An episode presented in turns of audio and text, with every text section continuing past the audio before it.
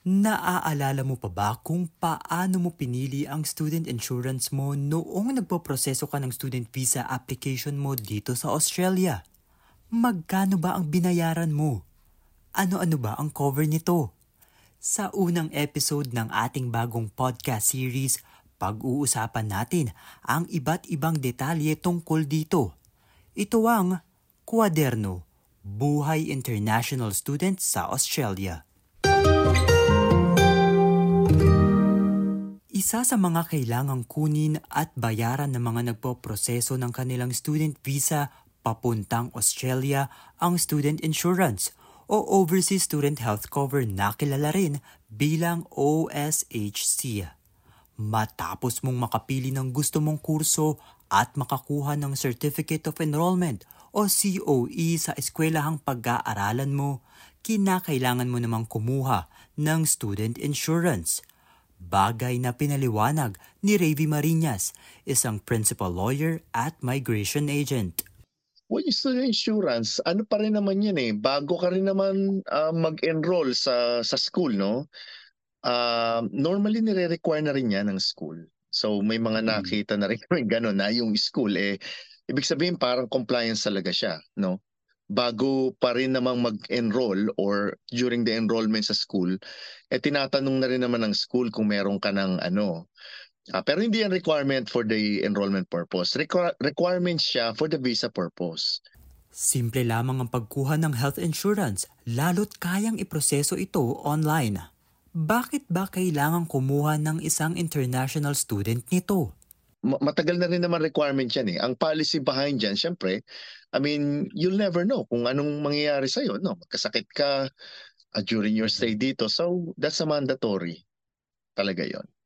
Oo, that you have to pay. Uh, marami namang mga ano eh, mga health provider diyan na you can you can shop around, no?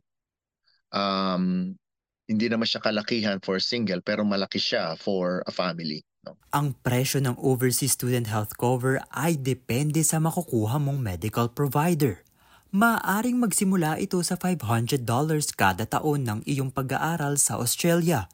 Kung dalawang taon naman ang iyong kurso, ang babayaran mo na ay magsisimula sa $1,000 pataas. Ibig sabihin nakadepende sa tagal ng iyong visa ang presyo ng makukuha mong insurance maaaring naiisip mo na mataas ang halaga nito. Upang maliwanagan tayo, narito si Isagani Manawis, ang Senior Accountant ng Tax Smart Cafe.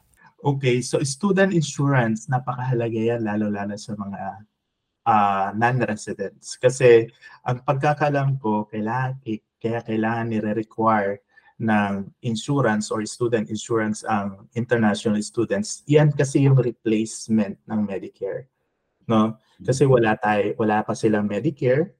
So, kailangan nila magkaroon ng insurance cover to cover them whatever happened, uh, at least protected siya. Lagi nilang ta- uh, yun yung kailangan nating tandaan, napakahalaga. I think pag wala kang uh, uh, insurance cover or international health insurance cover is uh, student for student is hindi siya pwede, di ba? Siguro double check din kung ano yung mga provider na maganda kung kailangan. Tulad ng sinabi ni Isagani, mahalaga ito lalo na't kalusugan ang pinag-uusapan.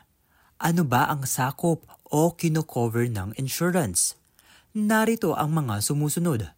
Doctor consultation, selected hospital treatment, limited pharmaceuticals, ambulance cover, at limited surgeries.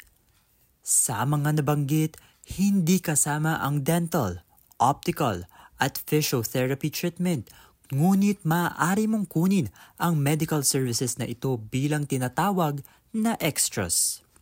It's case-to-case basis if needed. So, kung sa tingin mo kailangan mo, lalong na na yung optical, kung kailangan mo ng uh, uh, extra cover with that, why not? Ganon din yung dental kung kailangan mo ng extra cover with that pero hindi siya compulsory. Pero yeah, double check lang lagi nila kung kailangan nila ng extra cover and um, kung ano din yung mga magiging benefits nila sa kanila. So mm. dapat aware sila doon. Ayon sa Students in Australia webpage, Halimbawang kailangan mo ng lunas sa isang karamdaman habang ikaw ay nasa Australia bilang international student, maaari kang dumiretso sa mga ospital at kumonsulta sa mga doktor.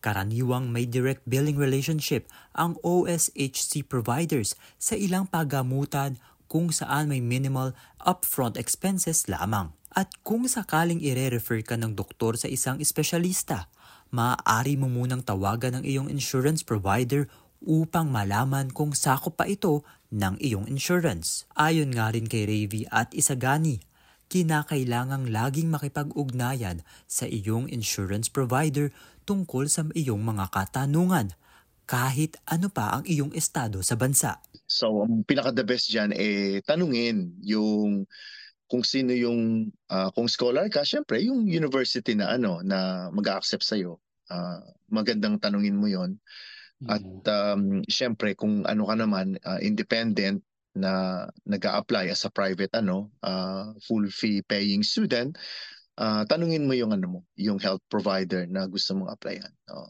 I'm sure they'll be able to assist. Kung ikaw ay may nararamdaman sa iyong kalusugan huwag magdalawang isip na kumonsulta sa general practitioner lalo't ang doctor consultation ay sakop ng iilang medical insurance provider ito ang paliwanag ni Dr. Douglas Hoare general practitioner sa Sydney tungkol sa pagkonsulta sa isang GP. The GP in Australia can probably handle 80 90% of most conditions that a patient comes in to see the doctor for. Whatever comes in the door, he'll treat. He'll listen to your symptoms and try to ascertain what your problem is and then what needs to be done uh, for treatment and trying to explain it all to the patient. They are the best equipped medical to be able to treat the patient holistically. Alam mo rin bang may iilang insurance provider na maaaring magbigay ng telehealth o teleconsultation gamit ang kanilang app? Pwede mong isuri sa iyong provider kung pasok ito sa insurance plan na nakuha mo bilang international student o kahit ikaw na mismo ang mag-check sa app. Telehealth allows the doctor to talk to the patient by either just direct audio or through a video consultation. And we're able to treat the patient because we're now able to do e scripts, which allows us to write a script with a QR code on it, email the script to the patients, and they can take it to the pharmacy and be dispensed the script item without even touching the GP. Para sa mga international student, Huwag kalimutang ang kasabihang health is wealth. Gamitin ang student insurance kung kinakailangan at maging maalam sa insurance plan na iyong kinuha. May mga katanungan ka ba tungkol sa mga usaping ito?